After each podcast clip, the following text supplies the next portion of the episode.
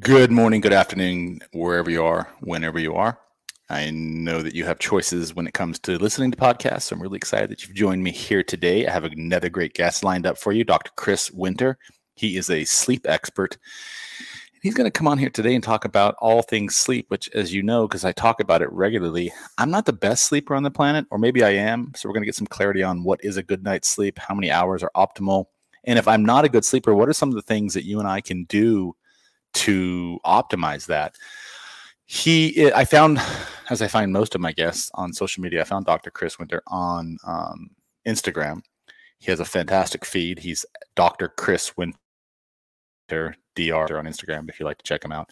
But he is a sleep specialist. He's a neurologist. He's got a bunch of different books. Um, I just got one of them, The Sleep Solution. So I've just started diving into that. Apologies, doctor. When you come on, I should have probably read it beforehand, but doing a weekly podcast and getting books from every single guest sometimes i get backed up on my read as you can see i'm like stacked up with books behind me here. So um anyhow uh, he's he's uh got a bevy of information and knowledge that he's going to share with us today.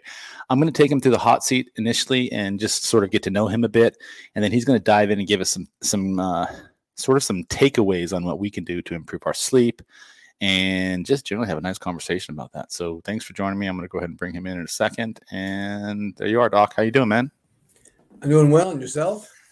Dude, I'm just groovy. As I said it earlier, um, I got a good workout in this morning. I actually had more than four hours of sleep last night. And so I'm ready to rock and roll today. Sounds great. So success already. Yeah, I know. It's better than 94% of my other days prior to this. So that's great. All right, so let's talk about sleep. Um, it's one of the most crucial things. We spend, on average, eight hours of sleep every day. I, I suspect most people. I don't know if that's a real number or not, but you know, the, since I've been a little kid, I've t- told by my parents, do, "Do you need eight hours of sleep, man?" First of all, is that even true? Do you actually need eight hours of sleep? Depends on the who the you is, meaning that eight is maybe the middle of the bell curve distribution. So it's kind of like you need 2,200 calories a day, or I'm making that up. It, it's yeah, well, who are you? Are you a middle linebacker for the you know, Detroit Lions? Are you a 92 year old retired accountant who sits around watching Hot Bench all day? Like, I mean, it really. so we, we we don't talk about what it means for everybody to eat. Y'all got to eat 2,300 calories, or you're going to have dementia or heart disease. Well, no, it's much more individualized than that. So the eight is maybe an average for the average young adult but if anybody looks up National Sleep Foundation, if you look up National Sleep Foundation sleep amount by age, you can see that for every age group, starting from the time you're born till you're getting discounts at movies, there's a big range of what we would consider to be normal. So you can screw somebody up very quickly by telling them you need to get eight hours of sleep every night or you're going to die a horrible death, when in fact they're genetically only programmed to get six and a half they're going to feel like a failure every time they they go to bed at night because they're not hitting this magic eight number. So if you're if you're like, look, I don't know what I need, eight's a fine place to start as you start to explore your own individual sleep need. But no, not everybody needs eight hours of sleep at night. So I, I would venture to guess if I if I took data and I've never done any data on this, I sleep about four to five hours a night. That's typically I, I wake up pretty early. I'm usually up around five o'clock in the morning. I'm usually in bed. Um, I try to get in bed by 10, but it takes me a bit to get to sleep. If I don't know what I don't know, meaning I don't know what's ideal for me, this is just my standard my whole life. And I've never been a good sleeper. And I'm not going to go into all the reasons why not, because there were some things that happened when I was a kid that we'll talk about at a different show.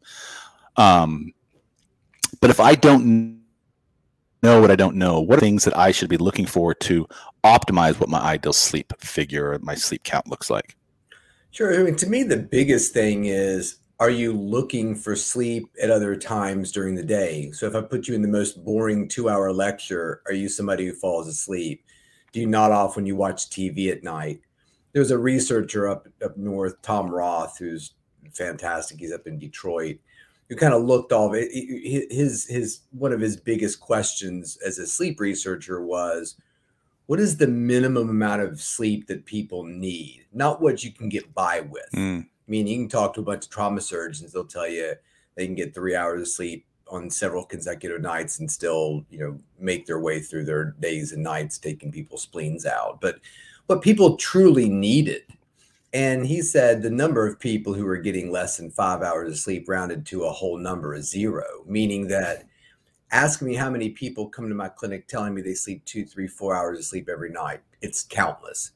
The number of people that if we actually put them in a monitored situation for the next 30 days would actually average four hours of sleep every night, it's probably zero because one of the sayings we have in our clinic is sleep perception and sleep, sleep reality are two different things. So for maybe you do only average four hours of sleep per night, but nodding off at 10 o'clock watching a TV show, that counts.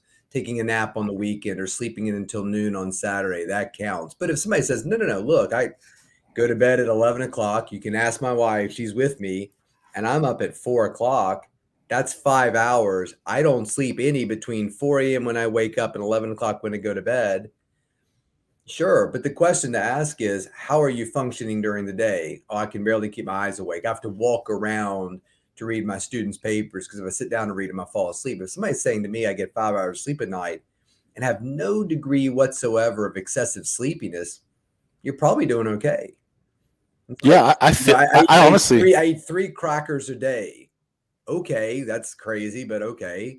When somebody offers you a sandwich, what happens? Eh, I generally don't want it. Really? Oh, yeah. Okay. Well, it sounds like you're not hungry because the one thing that doesn't exist in nature is an inability to sleep. Hmm. And so the title, I'm looking at the title of the podcast here, Why You're Not Sleeping. Ain't wrong. Nobody listening to this is not sleeping. I mean, you may not be sleeping now listening to this podcast, but this idea that I've got to do something medically because doc, I can't sleep doesn't exist in nature. So So how would you reframe that title? I would say why you're not satisfied with your sleep. You called mm, you called yourself like already twice a bad sleeper. Okay, what does that mean? Because you don't feel like bad sleeper by you don't standards. I, I, think bad sleep tired during the day like that. That's an interesting question. Yeah, that that's funny that you say that because as the words came out of my mouth, I'm thinking like it's a standard that I have, but it may not be doctor standards or someone else's. So bad sleep for me is just comparative compared to the tree or the the standard average right. that I always read and about. Like you can pull up web. That's yeah, you can pull up WebMD and a, and a doctor problem because we're putting this message out there to everyone. Better get eight hours of sleep. Mm-hmm. You're a mm-hmm. terrible sleeper, and it's wrong. And it, and it, and it and the way you think about your sleep is incredibly impactful, not only on the sleep, but the way you function and move through your life. Sure. So, so are you meaning that by the, the, the words that we tell ourselves or the narrative we're talking about? Mm-hmm. That's Absolutely. a really good point. Like when you look at research, the way we believe we sleep impacts our day more than the way we actually sleep.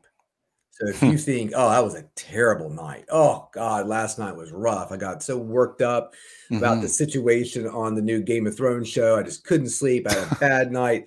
It, when you wake up on Monday feeling that way, you will have a bad Monday. Hmm.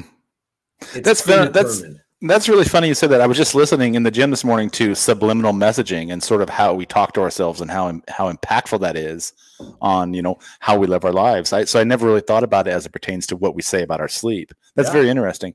And and to answer your, I want to go back to that.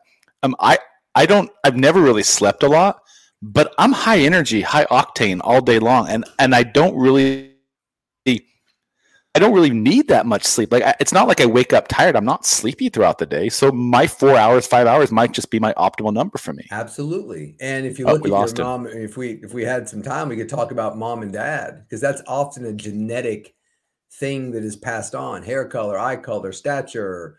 You know, you got your dad's, you know, cleft chin, but also sleep amount and sleep need is often highly genetic as well too. So, yeah, I mean, if you're like blood pressure's good, weight's great, I've got good energy. Put me in the most wicked boring, you know, Catholic mass on Sunday. I will be wide awake for the whole thing. And everybody around you who's friends with you and, and related to you agrees. I'm not sure we have much of a problem here. Hmm. Before I continue, I really like that fiddle leaf behind you. That's a gorgeous plant. I can never get mine. No, it's it a, to grow. Fake, totally fake. B, Oh, dude, you had me.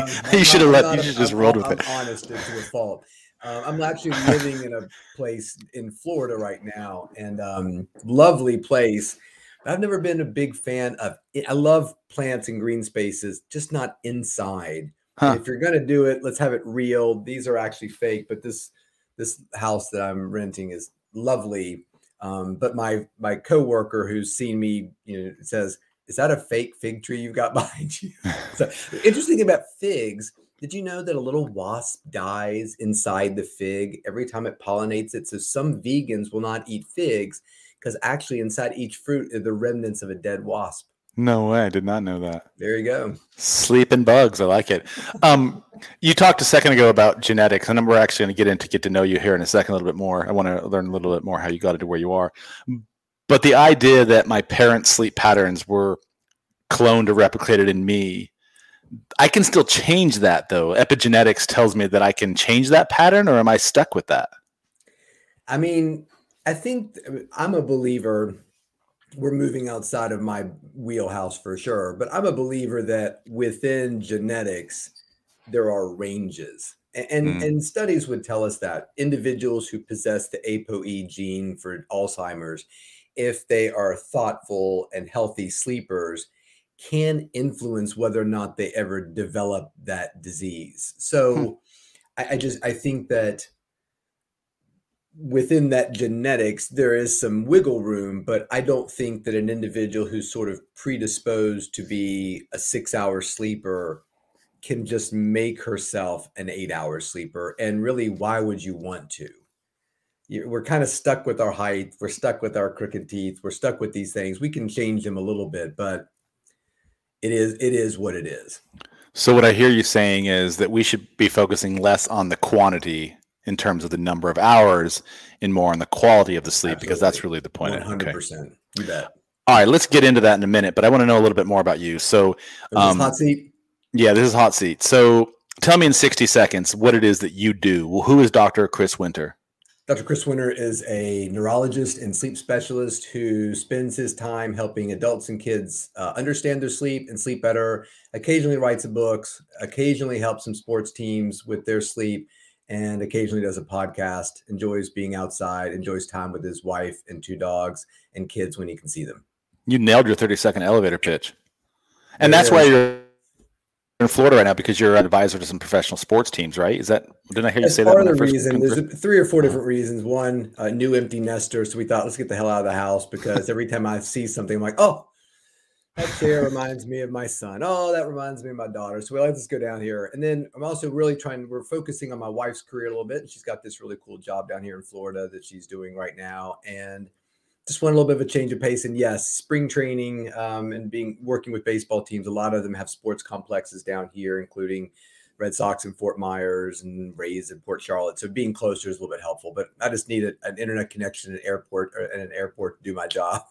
Hmm how did you become or get into the the career choice that you're doing? Where did where did this come from? What were you doing before this? Did you go to school? Did you grow up saying, "Hey, I want to be a neurologist and a sleep expert"? How did you get to this space and time? Uh, I think that I grew up wanting to be a doctor. Not entirely sure why. Looking back, I think there was a lot of parental feedback both my parents were the first in their families to go to college. So I think when I was around my, you know, grandparents and whatnot, if I said I was going to be a doctor, it was very exciting to them. And woo, candy and you know, here's a dollar and some a Werther's original. And so there was a feedback loop that I think got established. But I, you know, grew up in sort of a rural part of Southwest Virginia. Went to the college at the University of Virginia. wasn't I knew I wanted to be a doctor, but outside of that, knew nothing. I knew they had stethoscopes and wore cool white coats and whatnot, but So I went to my biology advisor. He gave me this book of people doing sleep research, one of whom was this guy doing research on sleep. And I thought, well, that sounds really cool. And and so I started working with him, and it was just all accidental. He was a nice guy. He was a mentor. He introduced me to the right people. And every time I had a chance to leave sleep and mow lawns or be a you know waiter or a you know bartender, I thought, no, I want to keep staying in sleep, even though I never thought it would be a career until sort of the the eleventh hour. You know, right before I went and did my uh, finishing up my neurology residency, I got offers for jobs, but one was, hey, do you want to run a sleep center? I was like, I haven't even done a sleep fellowship yet. They said, well, we'll wait. So I went off to the sleep fellowship and came back and started a sleep lab in my clinic and never looked back and have loved every minute of it. It's a great field. Pick a sleep specialist. If you need help, I'll give you 20 of them to be on your show. And they're all just lovely, fun, caring people. It's a great community. And you're in Charlotte. Is it Charlotte? Charlottesville. It's Charlottesville, Charlottesville. yeah, which is the city in the middle of the state of Virginia, Commonwealth mm-hmm. of Virginia, where the University of Virginia is. That's and you actually have a brick and mortar building where you're you're. I do. You're doing your practice. Yeah, and prior to so COVID, people, we were seeing patients there. After with COVID, we became 100% virtual. Ah, I see. Got it. What in 60 seconds is the direct impact you make on people's lives every day? I think outside of exercise, nutrition, and mental health, I'm not sure that anybody makes more of an impact than we do helping people not only understand their sleep, but really maximize it. So it can be a, an athlete that's already sleeping really well, but needs it to be that much better, or an individual who is literally traumatized by their difficulties with sleep to the point where they fear and dread going to bed at night. So as a neurologist, sometimes the impact we make is difficult to measure. Hey, you've had a stroke. Hey, you've got Alzheimer's disease. There's not a lot we can do about it. But with sleep, we make meaningful impacts in people's lives every day, and I love it. It's it's the best way to go to bed at night, no pun intended. If you had to qualify quantify your strength as as a physician, as a doctor, as a sleep expert, as a human, what would you say your greatest strengths are? I think my greatest strength is communication. Somebody said, Hey, I read your first book and I felt like I sat down and had a beer with a sleep doctor. Mm-hmm. And I'll never forget that. Um, and that's exactly what I'm, I, I don't think I'm that intelligent of a person. So I always think about, I think Steve Kerr, he was the guy who played basketball with Michael Jordan, who's now the, yeah, he's the coach yeah. for the, the, the uh, Golden, Golden State. State. Thank you. And you know, I think sometimes the best athletes don't make great coaches. It's like I think they just look around at everybody and think, "Why don't you just do this? It's so easy. Here, watch, I'll do it." There, you know, it's so easy. Why can't you do that? I think it's the, the role players like Steve Kerr understand. I've got to have a deeper understanding of the situation to, to carry my weight because it doesn't come as natural to me as it does that person. I looked around my medical school class and thought, a mistake has been made because I probably should not be here. But you know, I think one of my strengths are is somebody who may not understand it the first time you explain it to me.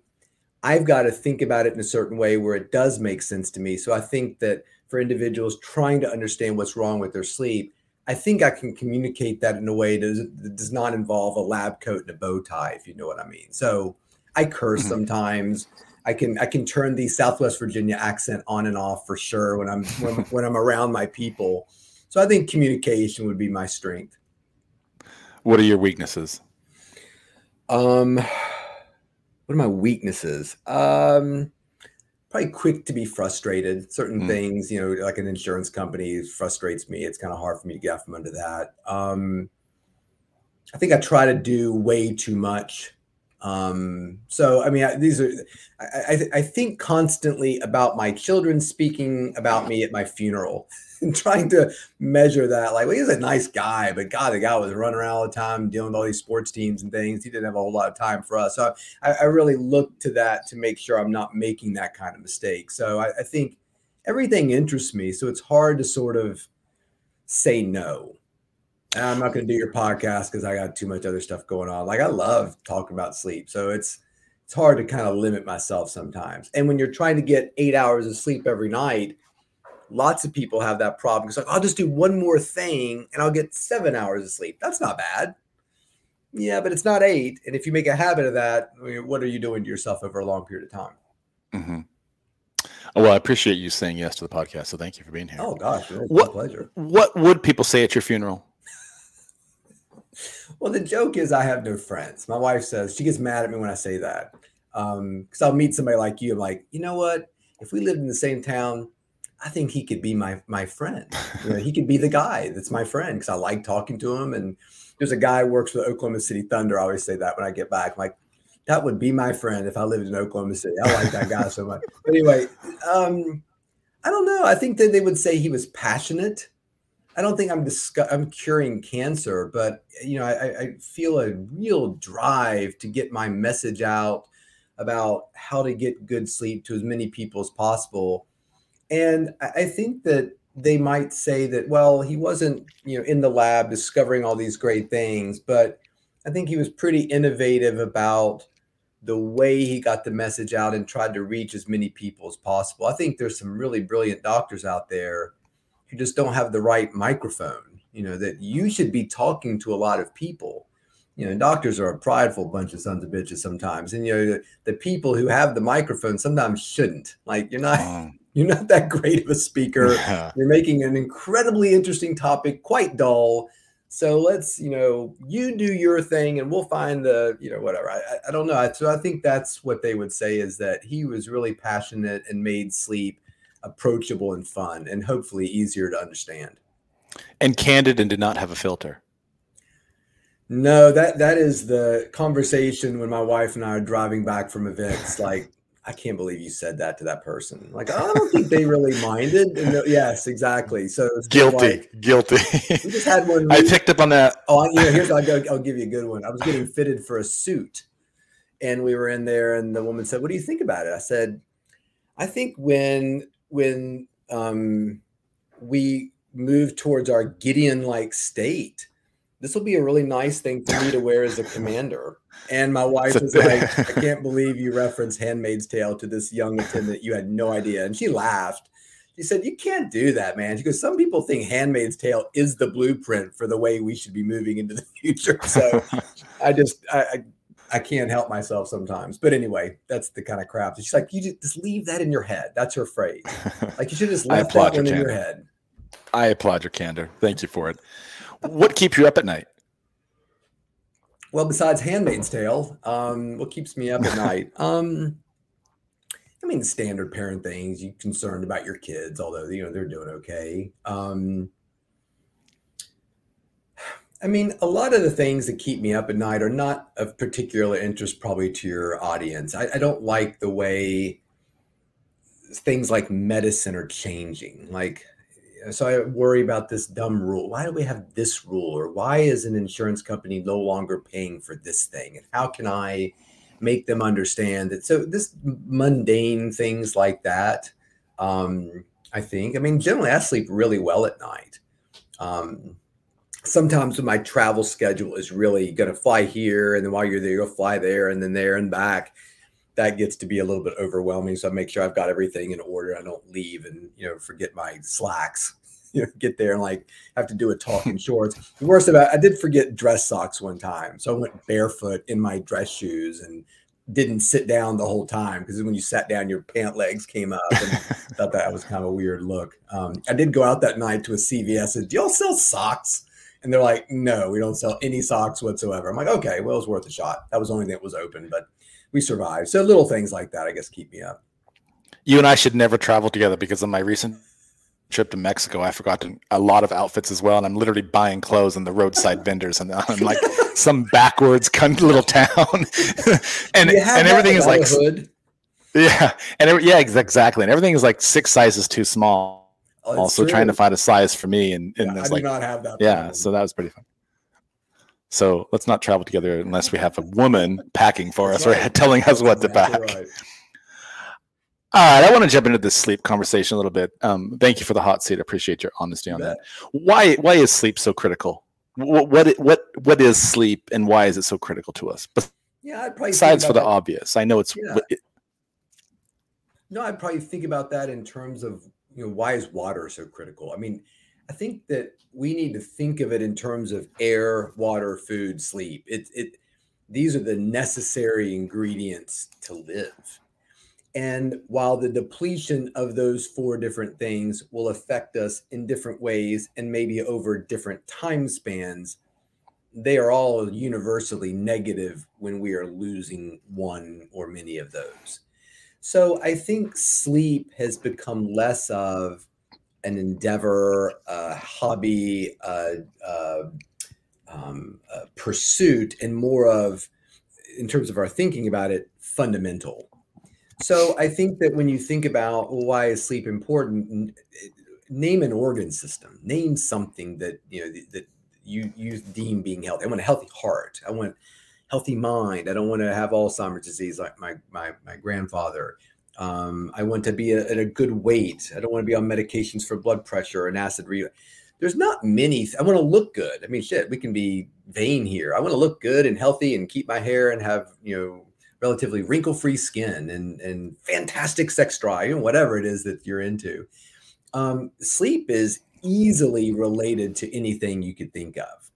In fact, it become a fun game if you had an audience. Throw something out, and I will give you some sort of re- piece of research that links quality sleep back to that thing. I mean, so I, I think that the better question might be what is not what's not the reason to sleep? Like what is it? Well i guess it doesn't affect toenail fungus or something like that. I got terrible toenail fungus. Well i can't really relate sleep although sleep does relate to the immune system and maybe a healthier immune system might identify that fungus and rid yourself of it a little bit easier. I have no idea. So it's but it's very difficult. So everything we do to be healthy if you care about your health and your performance you should care about sleep not worry about it i want you in the middle like not worried and upset and oh my god, I can't sleep. But I also don't want you to be Jenny trauma surgeon where you're like, mm, as long as I get an hour of sleep a night, I'm fine. Mm, I don't think that's true either. So I need you to worry a little bit more, Jenny trauma surgeon, and I need you to worry a little bit less, insomnia person, and find a little nice happy place in the middle. I'll play audience for a second. How does sleep or lack thereof affect my mental performance? Mm. There's a question from one of our audience members. Great, great question, audience member millions of ways. Number one, the sleep, healthy sleep is going to help you concentrate and focus on that question. So, as you know, a, a man leaves New York traveling 364 miles an hour going west, like you, you've got to attend and concentrate on that problem for it to work. Number two, sleep is going to help you access memory better. And we've all experienced it. Oh, God, what was that girl I dated in college that weird one. It had all the different colored hats. I can't, gosh, I can't think. Of, you go to bed, you wake up the next morning, Laura. Ah, I remember that girl. It, it just bright because your mind was thinking about that while you were sleeping. So sleep is very important to memory. All different kinds of memory. Matt Walker did some great studies on that. Um, if, if people are interested. So we're concentrating on questions better. We're mentally better focused. We are accessing memory better. We problem solve better when we when we sleep better. We make less errors. Remember in math you do the big problem you have the whole equation work it all the way down to 3 plus negative 1 and you wrote 4 instead of 2 oh why did you do that? You just lost that little that little so we tend to make less errors cognitively and physically when we're sleeping better um, we tend to be more enthusiastic about things. So as you sit there and look at these 10 math problems you got to do for your homework, you're actually more motivated to actually want to do them. You have a better attitude about the whole different. So if you look at all the different things that are involved in cognitive performance, and if anybody's ever seen uh, neuropsychological testing, what they're doing is over three hours testing every little element. I imagine each one of those things is strengthened when we sleep better. Uh, another question, audience member: How does sleep affect men and women differently as it pertains to, to sexual intimacy? Yeah, that's an interesting question. Um, there is there is some research that would say men and women might respond differently to intercourse and sex, meaning that um, there is some research about the chemical cascades that happen when we have sex, particularly with serotonin, oxytocin uh, that gets released in our brain. That for women, it's a bit stimulating. So you've just had some fantastic sex, and now it's like you're you're excited and you're you're engaged, and let's snuggle and talk about are we going to buy that lake house or not? Like, I want to talk about it right now, or what color we're going to paint the bedroom because this color has got to go. Versus men who, after they have sex, there is a much bigger sense of relaxation. So it's sort of like, oh, let's just maybe snuggle and go to sleep, or maybe he's already asleep before you can bring out the whole bring up the whole lake house thing. So I, I think that there are some differences sometimes in terms of the chemical cascade, maybe that happens with sex. Um, there's no there's no judgment there, right or wrong. It's just that it might create you know, sedation in, in, in, one and, and more activation in another. And we just have to respect that in our partners and, and, and maybe say, look, I'd love to talk about that lake house right now, but sweetheart, you just blew me away. And so I got to sleep for about 30 minutes here to shake off that little, little session we just had. And then let's talk about the lake house. Make sure you drop the compliments before you bet. You, you bet. Yeah. I can't wait to do what we just did in this new lake house. I'll give me two I'll hours. give you two hours. I'll see you in two hours. Let's talk about that for a second. Naps. So, I, I, what? Why are naps important, or are they not?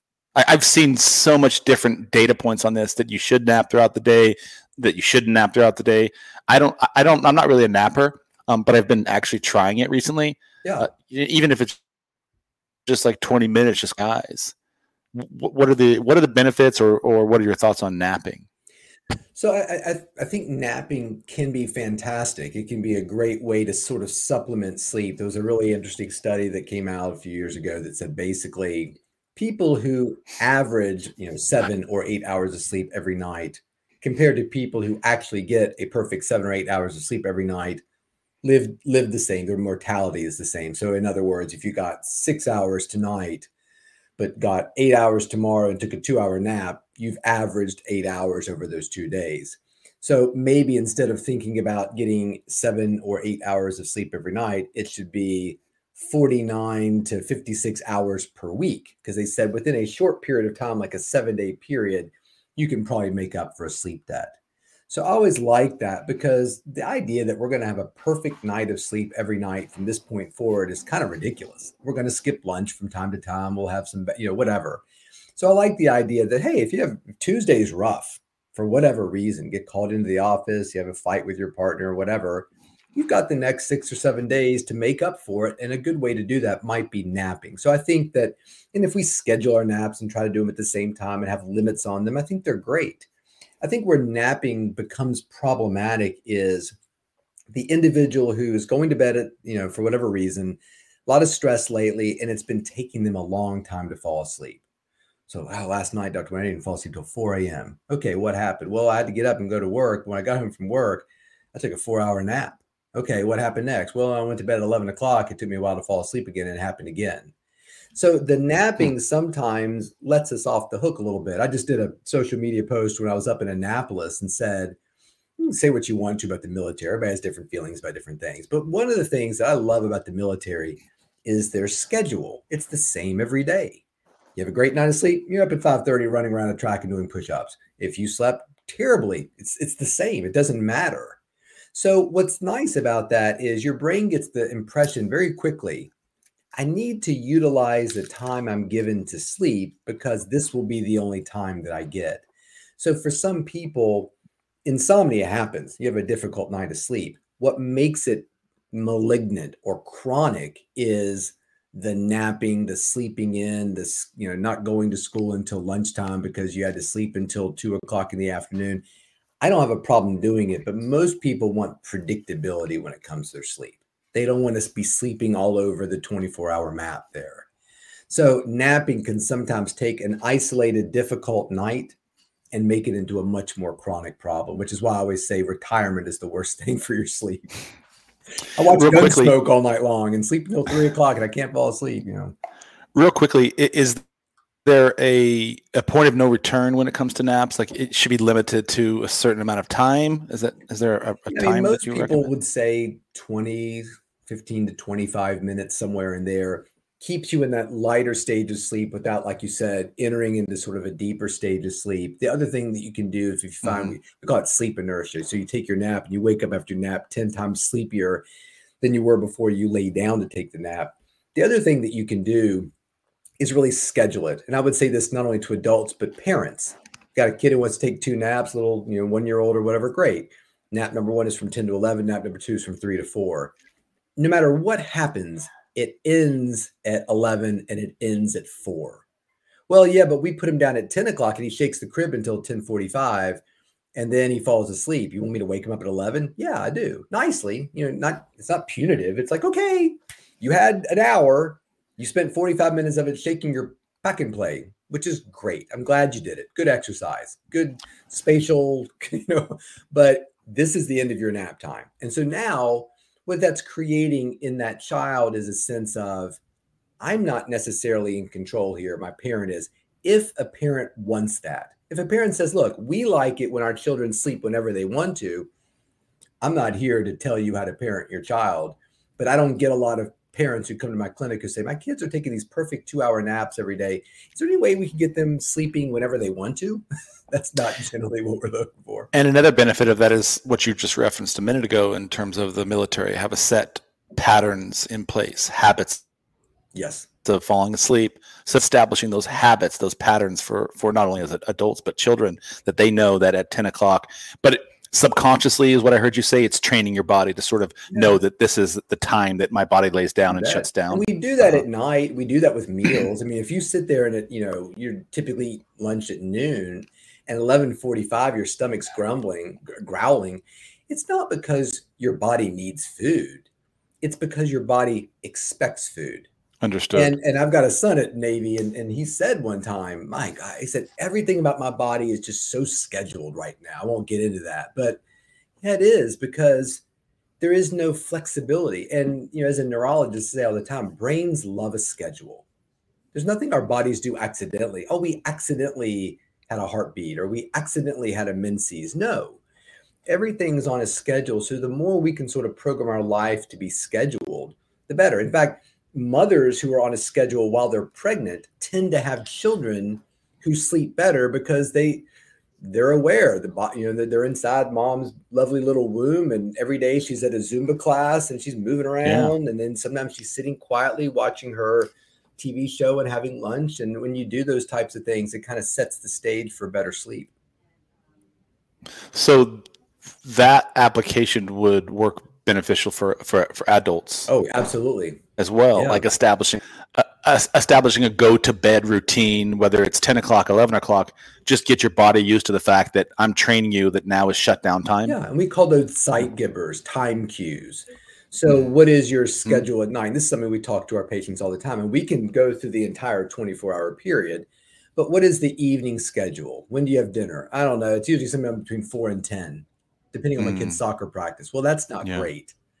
You know, is there any way we could solidify it a little bit, even if you have to take your lunch with you to the practice field? I mean, some people can't, and that's okay. But we want to go through all these things. Okay, after dinner, what do you do? Well, I usually, you know, that's when I really get the majority of my work done. Can we do it earlier than that? Do you have the capacity to do that? Or that's when I really start my triathlon training right after dinner. Oof, that's there's going to be some consequence there, maybe in terms of when you go to bed. So evaluating these things and trying to get that individual, just like the kid. Okay, the kid eats dinner, then we give them a little bath and we read stories and we scratch their back and we dim the lights and we have twinkle stars on the ceiling. And, you know, we, we lose that as adults, but it's really nice to have it. You have dinner and you dim some lights, turn your temperature and your thermostat from 76 maybe down to 72 or below, get the bedroom a little bit cooler, a little bit darker. You know, instead of watching Rachel Maddow, maybe tape it watch her first thing in the morning because she upsets you, grandma. Every time you're, you know, that woman, she's got, you know, okay, well, great. Don't watch her. You know, you like what she has to say, but it does upset you because, you know, you feel like she's right and she's onto something here. So save that for the morning when you're trying to wake up.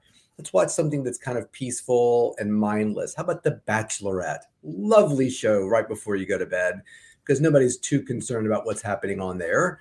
Um, if it if you are and it does upset you that she's choosing him over that other guy, choose something else. But or even reading a book. So just trying to create a movement from dinner time, nice hot bath or hot shower, lavender bath salts, dim lights in the bathroom, leading towards a relaxing you know entrance into your lovely bedroom that's sleep promoting and makes you feel relaxed and happy so, in essence, establishing a routine. Absolutely. Back back to the TV part because I've always read and seen and heard that you shouldn't turn on your TV, you shouldn't look at your phone at least two hours before you close your eyes.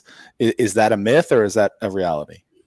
I would say it is a reality scientifically. I would say it's a myth practically, meaning that I've never really understood what people are supposed to do from if you go to bed at 11 o'clock from 9 to 11 if tv and media is not involved. Now if somebody says to me chris i'll do whatever you want i'd be like great. Read catcher in the rye. Interesting book but it's not going to like blow you away and get you all fired up. And do that in the two hours before you go to bed. Great. I don't think a lot of people are going to really want to do that. I'm not doing that. So to me, it's more about sure, watch your television show. Make sure it's not upsetting you or stressful. Make sure it's on a TV on the wall on the other side of a relatively dark and cool, you know, living room and not a phone or a laptop immediately in your face as you lie in bed. Like so I think there's ways we can have our Better Call Saul, House of the Dragon, whatever you're really interested in watching at this point in your life, and also be okay with our sleep. I mean, I watch TV, turn it off, go to bed, no problem. If you're somebody who does that, great. Would my sleep be measurably better if I didn't and sort of sat in a dark room for two hours without any technology in my face before I went to bed? It might be. That's not a sacrifice I'm willing to make currently but if you are, you want you're a triathlete and you're like, I've got to get my performance even a little bit better. What could I do to make my sleep fractionally better? Eh, maybe turning off all electronics two hours before you went to bed might do it. I've got people who'll do it. They're done. You know, great. So I just as a doctor, we're always weighing the practical and the expected benefit from what we're asking. It's like a CPAP. You want me mm. to wear a leaf blower on my face every night for the rest of my life? You want me to wear these plastic lenses balanced on my nose and my ear every day for the rest of my life? What do I get out of that? Mm. The ability to see your kids and drive a car. Okay, so so you know that you don't want me to eliminate TV in the two hours before I go to bed every night. What do I get out of that? That might be a difficult metric to measure. So there's a bit subjectivity to it. I think so. Again, I don't question yeah. that science. I just question. It's like when I work with teams, and I'm like, "Hey, your team would be best if you flew in, played your game in LA, and left immediately after the game. That's going to put you in a better circadian position to win the next game." The team will often say, "We hear you." But our teams will literally go nuts if we don't let them stay overnight in LA and go out after the game. Okay, well, so what you're saying is they're going to kill the sleep doctor if you leave after the game immediately and be angry and upset. That might impact their play the next day too, because they're like, "Where's that little sleep doctor? We'll kill him. We're gonna hijack that guy and stick him in the trunk of a car, and nobody will ever find him again because we're so mad because we love going out in LA after the after the game." There's probably benefit there too. So we've always got to balance these practical aspects of it with the science. I think. So the key takeaway again from that, what you, what I just heard you say is, is regardless of what it is you're doing, have some sort of pattern to it. So there's some consistency yes. to it. Absolutely, and it's interesting because another sleep research. God, I'm blanking on who told me this. Did you not sleep well last night? yeah, really, maybe so. My memory will come back. I, I feel like it was like Cathy Goldstein at, at Michigan or something. Uh, that, I, that she said something like she had a she's like a patient who drank coffee when she went when went to bed at night or something like that, which is not great having the caffeine, but she did it every night as part of her routine. And Cathy made this great point that, but that's part of the routine now. So maybe it's not a, a, a, the caffeine may be problematic in some way, but her body, I'm sure, when she's sipping that latte, and it didn't have that much caffeine, it probably a little espresso just shot through there very quickly. But that warm liquid, as she sat down and watched her television show or read her book, was a cue to her brain sleep's coming.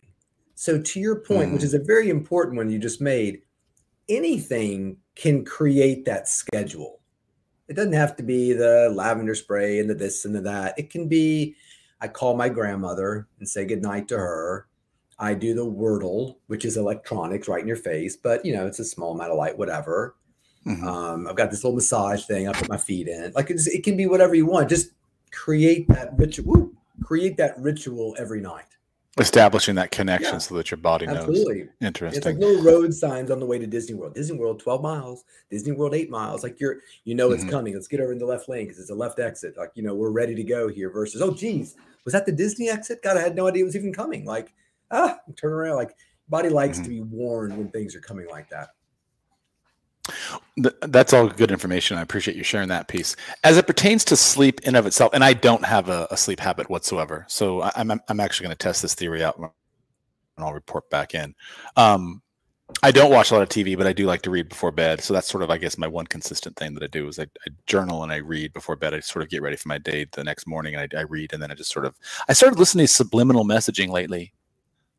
Um, I don't know if that has any impact or not That's a different conversation. Like, to me, all of those things are great. The question I always ask people is, are you doing it to enhance sleep or is it a dependence? So you do travel, you go off to you know, West Coast or whatever, and you you leave your uh, phone somewhere and you can't get access to that subliminal messaging. Is it like, oh, I don't care. I've just been doing that to try to like make things a little bit better, or is it, oh God, I'm not gonna be able to sleep?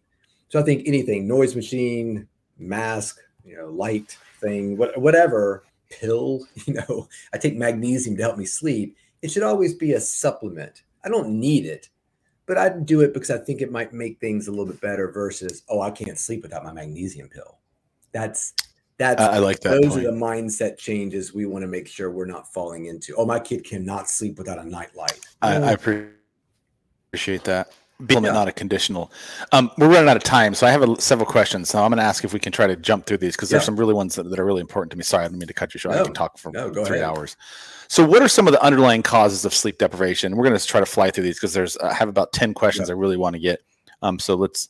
Uh, yeah, I would say work, school, electronics, just mindless stuff on phones. I think those would be the three biggest ones. When you look at kids, I think nothing creates sleep deprivation like school and electronics for for adults. It's probably work and family. I mean it's sort of like i work really hard during the day. I come home i make dinner i get my kids off and all their activities and finally at 11 o'clock it's done the kitchen's clean. I could go to bed or i could have a little bit of time to myself to read or watch a mindless tv show. So i just think that we're in a situation right now where sleep deprivation is very common but it's usually related to lifestyle and not every one of those things is easily solved. Mm-hmm. I mean, i've had patients tell me i hear what you're saying but i've got to work these two jobs to pay my mortgage. So are you going to pay my mortgage? And i say no. And they're like okay well i'm going to keep on working two jobs and driving an uber in between and being sleep deprived because i have no other choice. Let's talk about snoring because i i um i had a father who snored like a bear like yep. loud and and i know occasionally i've been told um, that i have brief bouts of snoring here and there. What is snoring and what's the impact that's having on our lives? Snoring is an unstable as sleep as it oh, pertains sorry. to our health. Snoring is not yeah. So sorry, okay. there's like a slight drag. I don't mean I'm not. There is, and that's why it stopped. And I thought you would stop. Yeah. That. So the question, I guess, is uh, let me reframe it. What is snoring, and what's the impact that has on our lives, our sleep, and just overall health in general? So, snoring is the sound that an unstable airway makes, it's a vibration. Um, and that can be trivial, meaning that air is moving freely, the perfect, the perfect person is sleeping just fine, but it is making a noise as it happens. To the airway is so unstable that your airway is closing off and you are having trouble breathing, necessitating that you actually wake up, interrupt sleep to catch your breath. That's sleep apnea. So, specifically, snoring is not as impactful on people's sleep, although you can find studies that show that even just simple snoring can impair sleep metrics and health to some degree. But what we really get fired up about is snoring. I would, or it's sleep apnea. I would say snoring probably has a bigger impact on partners than maybe it does on the individual.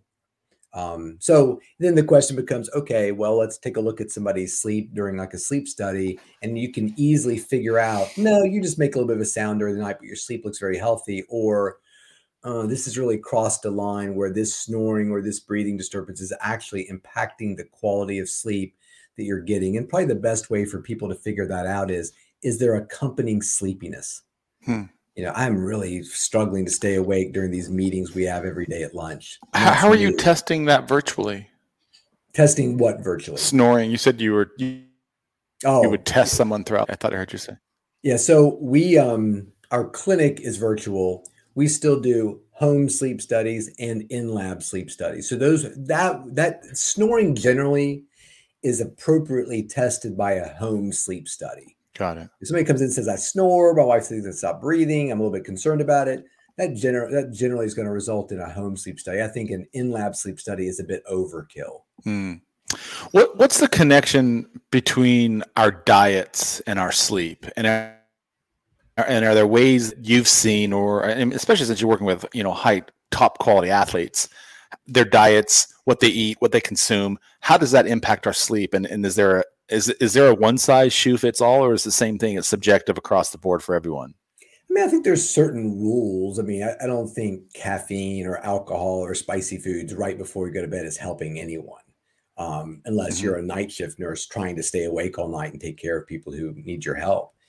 Um, you know, I, I, think that giving thought to our food makes a lot of sense, and you can get down to a very detailed level because um, there are certain food. I mean, when you look at the chemical cascade that produces sleep, those chemicals are coming from certain places. So supporting them with our diet becomes very important it's it's arguable if you're eating a very well balanced diet and you're a pretty nutritious person are you getting anything more by supplementing certain things probably not but it, it, certainly doesn't help and if somebody says look i've really been boosting my protein in the morning and carbs right before i go to bed and kind of changing that around i'm sleeping a whole lot better i, I think that's fantastic so you know uh, tart cherries things with high glycemic indices uh, things with a lot of tryptophan can really, you know, boost somebody's ability to sleep at night. So, you know, hummus and chips is a great thing when you're traveling to get to eat when you go to bed at night versus I'm going to order room service and get some spicy chicken wings. So I think being thoughtful about the way we eat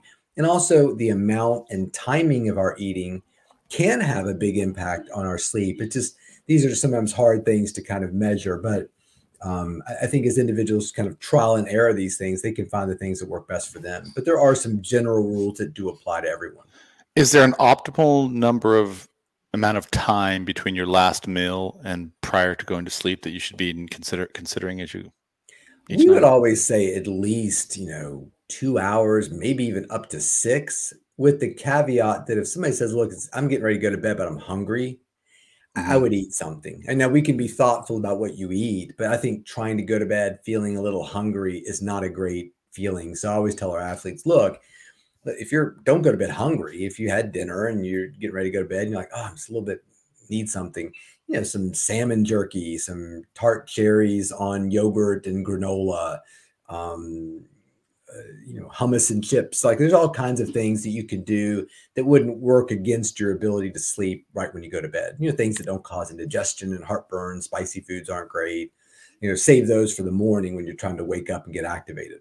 I never thought about salmon jerky before. I've never even seen that yeah it's interesting salmon's got a lot of good things that are sleep promoting and I, I started using it with a lot of my athletes because one team just happened to have it and i was like here where do you get it I have no idea. I mean, I've seen it at Whole Foods. You can buy really? like these, really? like bison, venison, uh-huh. chicken, and one's got a fish on it, salmon. It's like a strip of dehydrated. It's delicious. You just got to brush your teeth because it's rough on your breath. Like the sex comments we were having earlier, they're not happening if you're doing a lot of salmon jerky before you go to bed at night.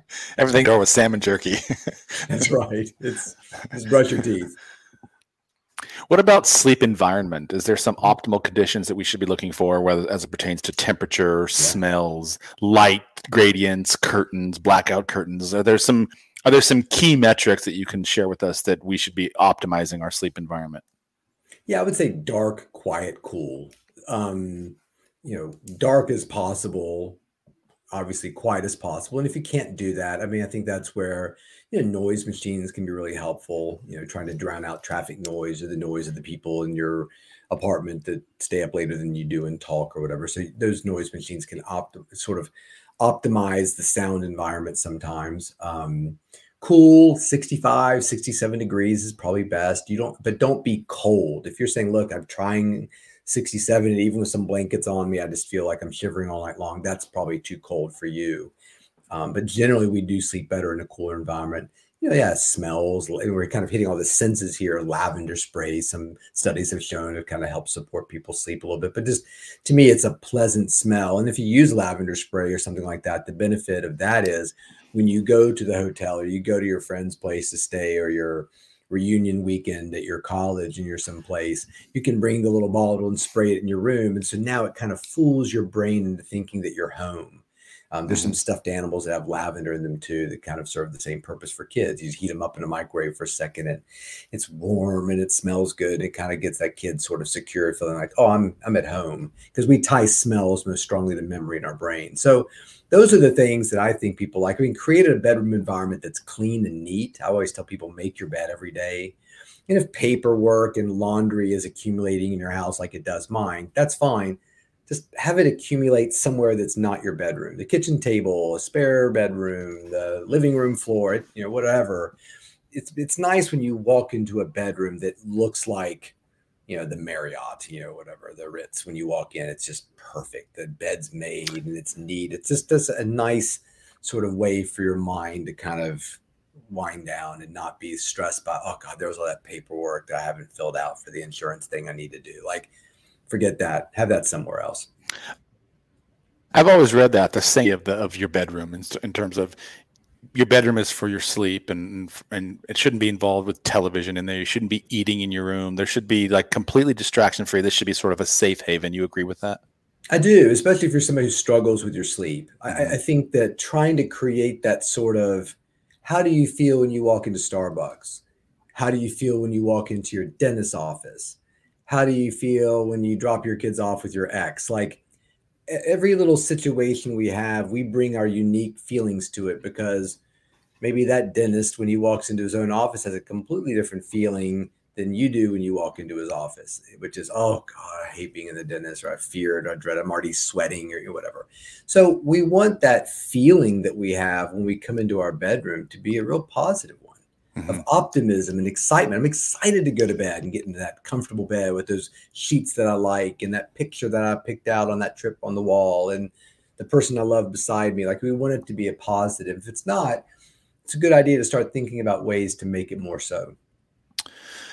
Your superpower is obviously in neuro- neurology and sleep. So if you had to offer my listeners and anyone else as your superpower takeaway, what are five things that we can all do right now tonight to have a better, more optimal sleep?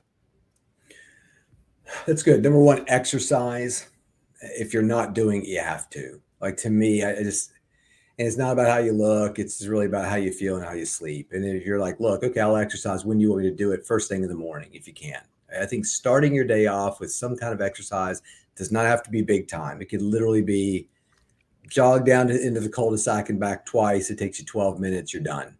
You don't have to kill yourself. Just starting your day off outside, movement, getting your body warm, exercising, listening to a podcast like this one that you like couldn't be better for your sleep. Number two, um, I think that what you were talking about is paying attention to your schedule.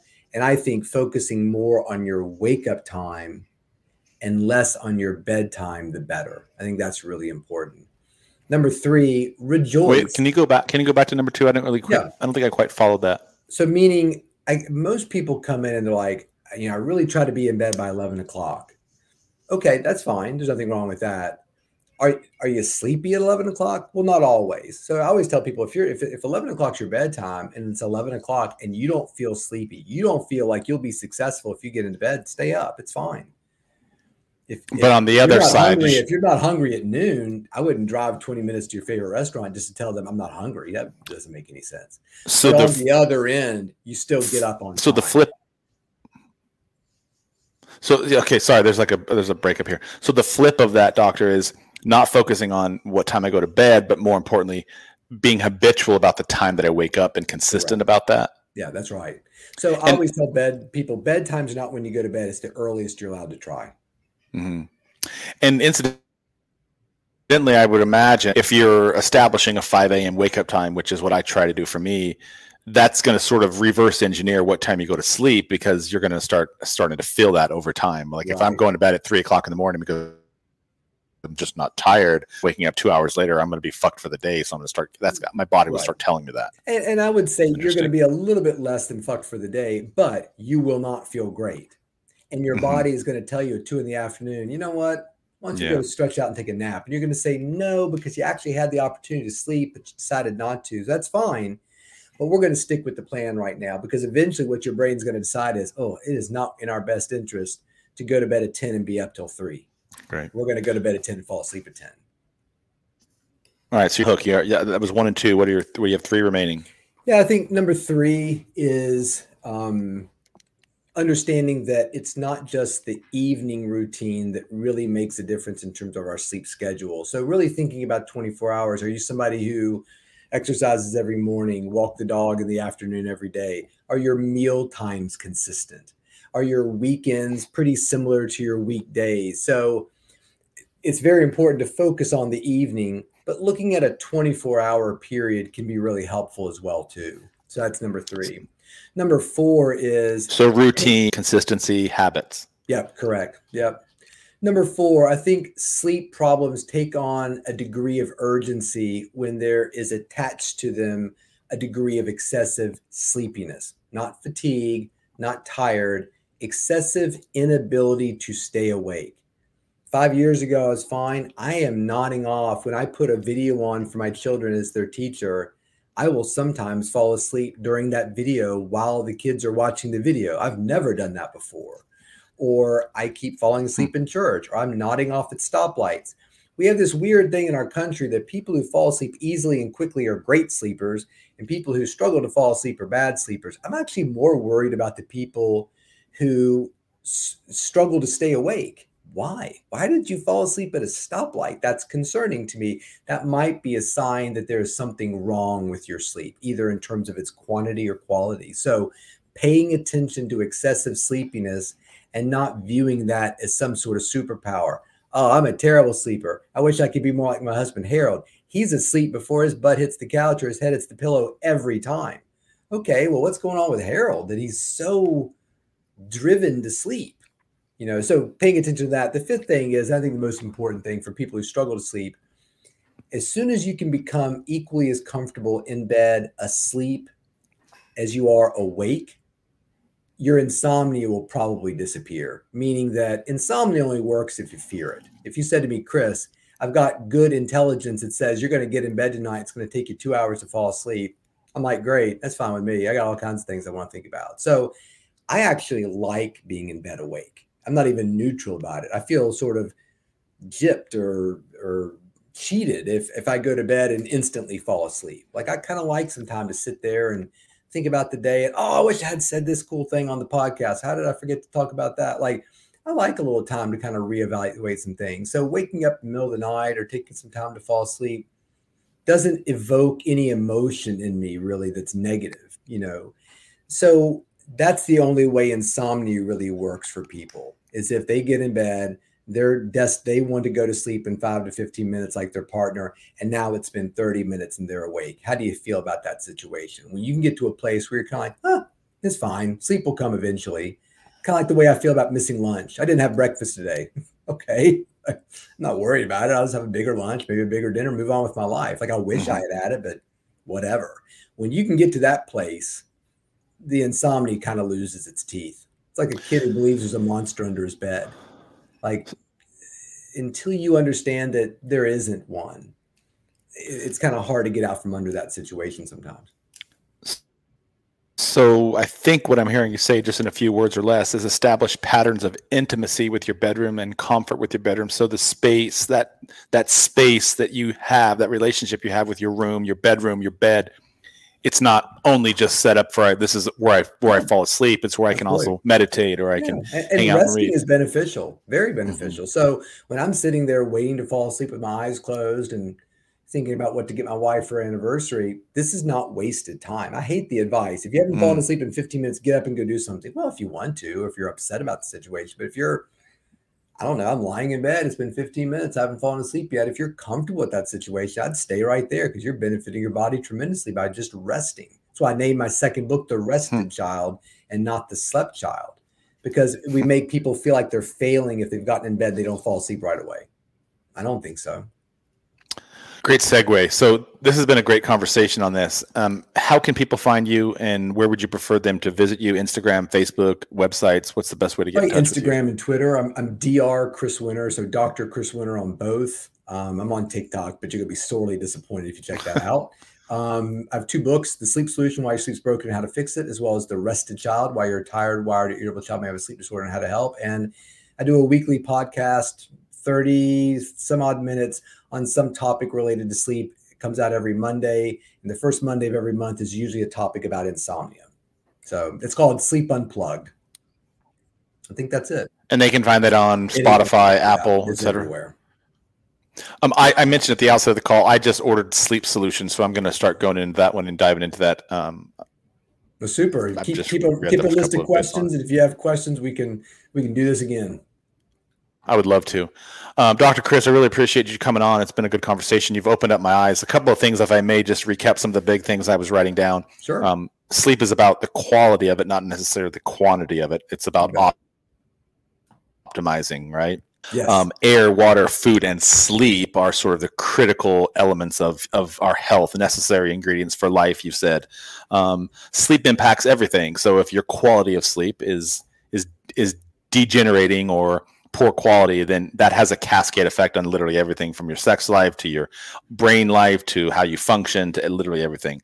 Um, the best way to sort of start developing good sleep habits is scheduling your sleep and developing some sort of habits and routine around that so that your body is trained in essence to sort of know that this is what happens yeah. when you lay down, when you pick up the book, when you spray your lavender, when you put on your night goggles, whatever that routine is, right? That's right. Um, you should use and uh, this was one i may mess this one up a little bit but your sleep habits and the way you view sleep and your mentality around it should be not a conditional relationship and more of a supplementive relationship. So the things that you're doing to help you sleep better those should not be conditional habits. Like i can only fall asleep if i spray lavender three times over my head and then throw a pillar of salt right? That's right. those should just be okay Absolutely. good so i got that right. Okay cool.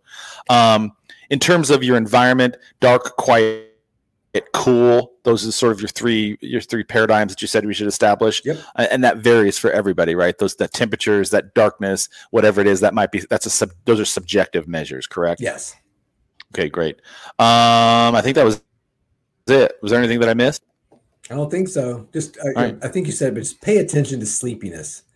Um you know especially if you're a parent or you know the spouse don't be fooled into thinking the kid who falls asleep fast or the spouse who falls asleep fast is necessarily a good sleeper. Like, don't be afraid to question that a little bit. Like, why are you always so sleepy? Every time you sit down, you go right to sleep. That could be a, a little bit of a red flag. When you when you first said that, I was thinking about that movie with um, I think his last name is Snyder, Deuce Bigalow, Mel. Oh, yeah, absolutely. He's he has that one girl. Yeah. he just falls asleep in the in the soup every time. Right, that's right. It's not how you should measure your sleep that's efficacy. Exactly right. It's not a joke. That's right. What is his What's his name? Snyder's his last name. What's his first name? Rob Schneider. Rob Schneider. Yeah. Yep. He used to do all the Adam Sandler movies. That's right. right. Yeah, okay, cool. David Spade, Rob Schneider with that. Yeah, yeah, yeah, yeah. All right, doctor. I really appreciate your time. Uh, it's been a good conversation. Thank you for sharing all your insights. Enjoy Florida. I'm glad you're down there, getting some time away with your wife. And I would like to have a, a recap um, after I finish reading your books. Sounds good, man. We'll do it. Awesome. Thanks a lot. Have a wonderful day, and we'll see you around. Sounds good. Take care.